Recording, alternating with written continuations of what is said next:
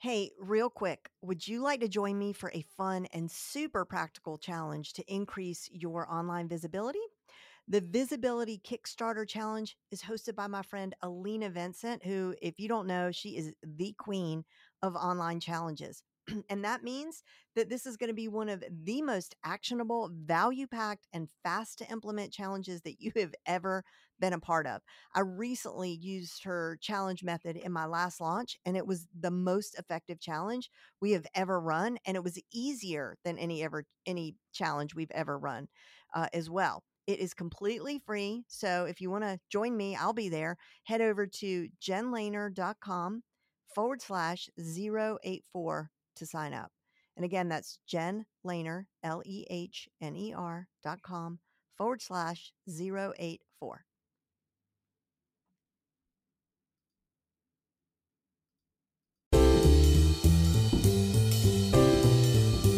Hey guys, it's Gary Vaynerchuk, and you're listening to the Front Row Entrepreneur Podcast with our girl, Jen. I'm really excited about this episode. It's going to be short, but I think you're going to like it because I'm going to share with you three files that I think every entrepreneur needs in their toolbox or file cabinet.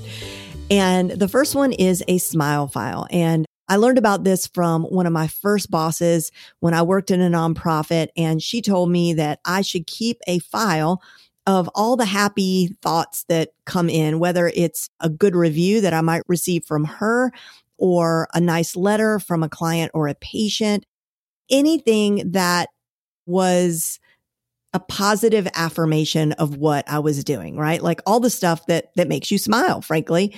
And so I started doing that, thank goodness, like way back then. It's just something I've always done. Now, if you're in the world of online marketing or online business, then by now you are likely collecting screenshots, I hope, of all the testimonials that people share about you and your work. Definitely you want to do that. And maybe you're lucky enough to get little happy thoughts in the mail or private emails where people are sharing with you that they appreciate your work or they send you a direct message telling you how much you've changed their lives or their businesses. So really important to capture those, not necessarily, obviously the testimonials are great because you do want to reuse those with the permission of the person who's sending them to you, of course. But I would say even more importantly is to save all those things up in an actual physical folder and a digital folder so that when you're having a low day when you're having that moment of imposter syndrome, when you're headed into a big launch and you're doubting yourself, when you are about to double your prices and you are questioning the value that you bring, I want you to open up that smile file and see what it does for you. It will lift you up. I promise you. So if you don't already have a smile file, I want you to do that today. Open one up in your Evernote and then open one up in an actual physical folder in your office. All right. The next file that I think every person needs to have is a story bank. Okay. And I learned about this from one of my VIPers and a very wise, wise person. Her name is Kathy Wheeler and she teaches people how to write books, publish books, all that stuff. And Kathy talks about a story bank. And I first heard her mention this a couple of years ago on one of her webinars.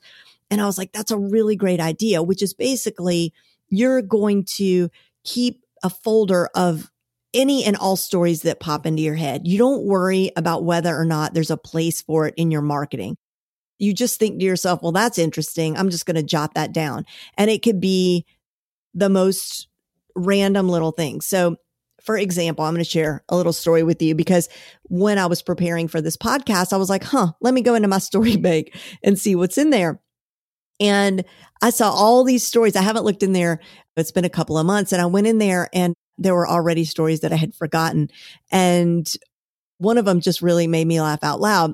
It's a story of years ago. I was at the mall when we still went to the mall and I was actually going to purchase a CD. So it was that long ago, right? Like a really long time ago. It was winter time and I had really chapped lips. Okay. Like you know, when they get so chapped that they get all crackly and dry skin, like the worst case of chapped lips I had ever had. and my lips were all like flaky, okay, and itchy kind of. So before I went to the CD store in the mall, I stopped at Bath and not Bath and Body Works, but Body Shop. Okay. So I went into the body shop and I was looking around and they had this chapstick that had like grains of sand in it. So it was like an exfoliating chapstick. And I was like, oh, that is going to feel so good. That's exactly what I need with these dry, flaky lips. So I bought the chapstick. And man, I felt so good putting it on. I just was like, oh, just like, you know, just over and over again. I was just smearing it all over my lips. Just felt so good. And then I continued through the mall and I remember like getting weird looks and being treated kind of rudely, but especially once I, cause I'd stopped along the way at other places before the CD shop. But I remember when I got the CD shop, I asked the manager, I was looking for a particular CD and I, I asked him like if he had it anymore in the back or whatever. And he was so rude to me and he was treating me very, very oddly and like I was a crazy person. I was so perplexed. So anyway, fast forward, I get into the car and this was before we had cameras where you just you don't need to look in your your rear view mirror. So I adjusted my rear view mirror and when I did, I looked and that chapstick was not clear, okay? It was an opaque white. It was white like clown makeup. and I had smeared it all over my mouth like like uh, like a clown. Okay. I was so humiliated and mortified. I was dying. It was one of the most embarrassing moments of my life. So I share this with you because look, look what I just did. Like I have used that story right now, right now in this podcast, but let's suppose I didn't. Where else might I use that story? I don't know. I'll worry about that later, but I could look at my story bank and maybe I want to talk about the importance of done is better than perfect or the importance of editing or, you know, there's a million different messages really that I could tie into that story if I was writing a blog post or, or whatever. So that is how you use a story bank. So you're going to jot down those things and also phrases. Like I went for a walk with my husband last night and he said something to the effect of, yeah, I'm going to Johnny Appleseed that message to mean like, you know, I'm just going to go everywhere with that message. And I haven't thought about Johnny Appleseed since I was like in first grade and I just loved it. So I just went to my story bank and I just wrote down Johnny Appleseed. So down the road, I might be able to grab that and use that. And believe me, I am no copy expert. I am no copywriter.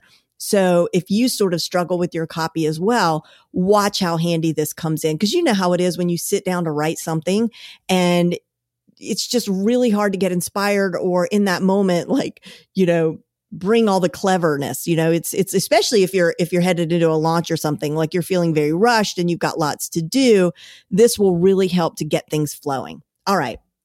And the third and final file is actually not called a file. I call it the pileup zone.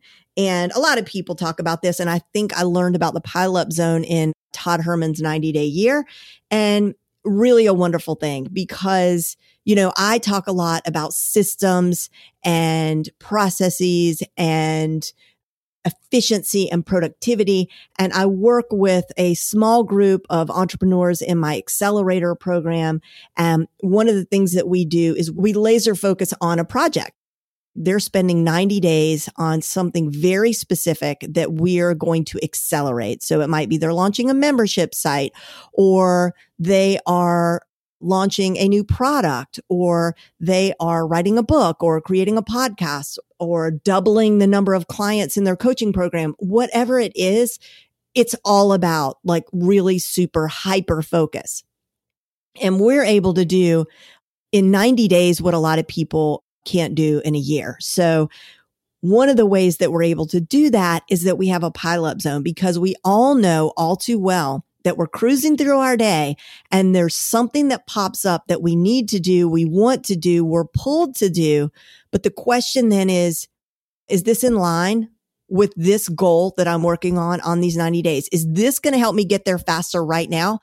Nine times out of 10, the answer is no. And what we do with that idea is we plop it right down in the pileup zone. So for us, the way that looks is it is a, it's on Trello. So it's easy for me to get to. And it's just called Pileup Zone. And my whole team, you can have a private Pileup Zone that is just for you, um, or you could share it with your team.